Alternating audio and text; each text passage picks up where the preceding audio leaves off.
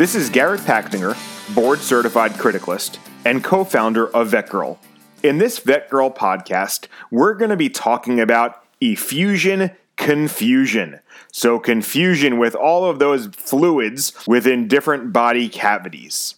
In health, our small animal veterinary patients have a very small amount of fluid within their body cavities can't see it radiographically, and most novice users, even of ultrasound, will also likely miss this effusion. The main goal of this fluid lubricate surfaces of organs and body walls, kind of like motor oil for your car engine. It allows the organs to glide over each other without friction, avoiding inflammation. That's health. But what about in states of disease, where we see effusion develop which needs to be identified and characterized for both diagnosis and targeted treatment. I know effusions can be confusing. Where did they come from? Why are they there? How do we diagnose, treat, and ultimately, hopefully, prevent them from returning? When I think about effusions, I try to break it down into simple information. Three categories. Is the effusion, is the fluid, a transudate, a modified transudate, or an exudate. We see transudate type fluids as a result of either an increased hydrostatic pressure or a decreased colloid osmotic pressure. Transudate fluids are often low protein, less than 2.5 grams per deciliter, and also a low nucleated cell count, less than 2,500. Common causes of transudates include congestive heart failure, liver failure, nephrotic syndrome, and in some cases, cancer. As compared to transudate, modified transudates have a mild increase in either protein or nucleated cell counts. For example, their proteins could be 3 to 5, cell counts between 25 to 5,000, and they're commonly seen from causes like chronic inflammation. For example, right sided congestive heart failure, left sided congestive heart failure, more likely in cats, decreased osmotic pressure, like hypoalbuminemia, lymphatic obstruction, and even neoplasia cancer. What about exudates? Exudates are seen when there's an abnormally high protein and nucleated cell count. For example, inflammation, hemorrhage, chyle, and of course, cancer. If you do have a suspicion of abnormal fluid present, for example, pleural effusion, where the patient has short and shallow respirations, likely dull lung sounds ventrally, or abdominal effusion, whether they have abdominal pain, abdominal distension, or even a fluid wave on palpation, some type of centesis procedure should be considered and performed for diagnostic and therapeutic purposes. Diagnostic purposes, we get a sample to evaluate, or therapeutic purposes, for example, with pleural effusion, we want to relieve that pressure, decrease the amount of fluid in their chest cavity so they can have easier and better respirations. Once you do collect your fluid sample, whether it's from the chest or abdominal cavities, or even other cavities like pericardial effusion, it's recommended to prepare that sample for either in house evaluation or submission to whatever diagnostic laboratory you want to use. If the sample is being submitted to an outside laboratory, VetGirl does recommend contacting them to be sure we are sending the samples in the correct tubes. But in general, EDTA purple top tube and red top tubes can be considered for samples. The EDTA collected sample can be submitted for cell counts, cytology, or other potential tests, including flow cytometry and PCR testing, where your red top tubes can be saved for other diagnostics like aerobic or anaerobic bacterial culture, mycoplasma, fungal cultures, protein levels, albumin, bilirubin, creatinine, potassium, or other values. I also like to put some fluid on a slide, so I prepare my own slide, not only to look at it myself, but also to make sure there are no artifactual changes of the cells if they are shipped in the tubes before they can be processed at the outside lab. So let's talk about specific types of effusions what we may see, and how we're going to diagnose them.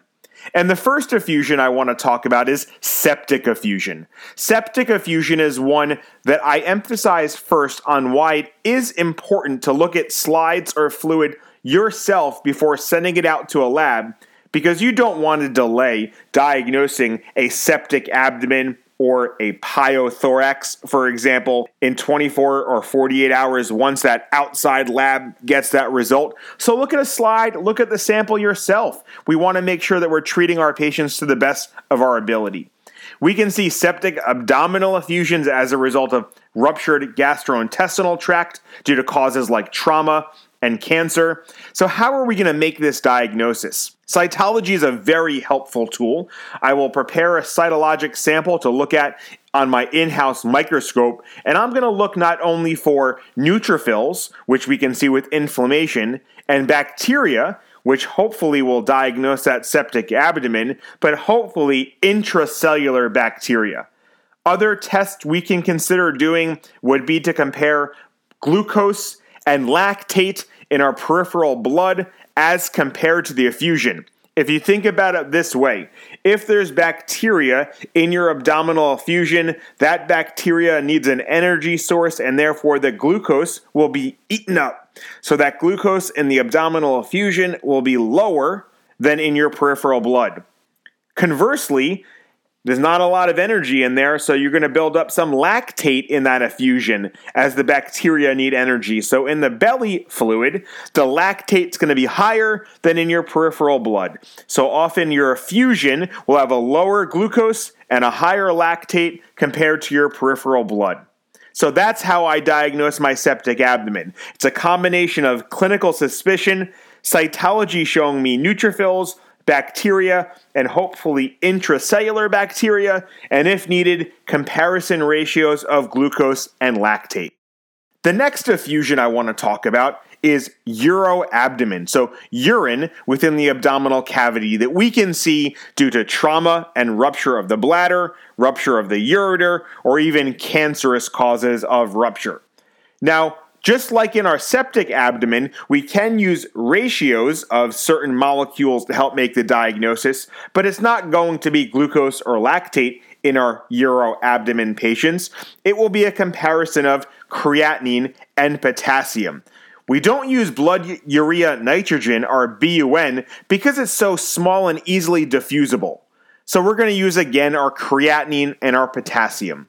A patient with a uroabdomen will have a creatinine level in the abdominal effusion that is two times greater or more than in your blood serum creatinine because it's a large molecule. It's not going to diffuse as rapidly.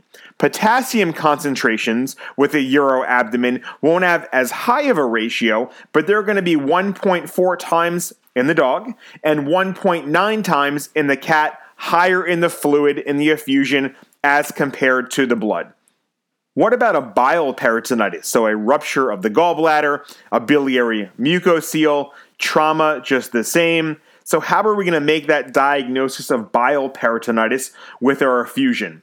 Well, one thing is when you prepare your cytology using your Diff-Quik stain, you may see brown staining refractile bile pigments within your cytology. But if we compare values of course, if we're worried about a bile peritonitis, we're going to be looking at our bilirubin levels.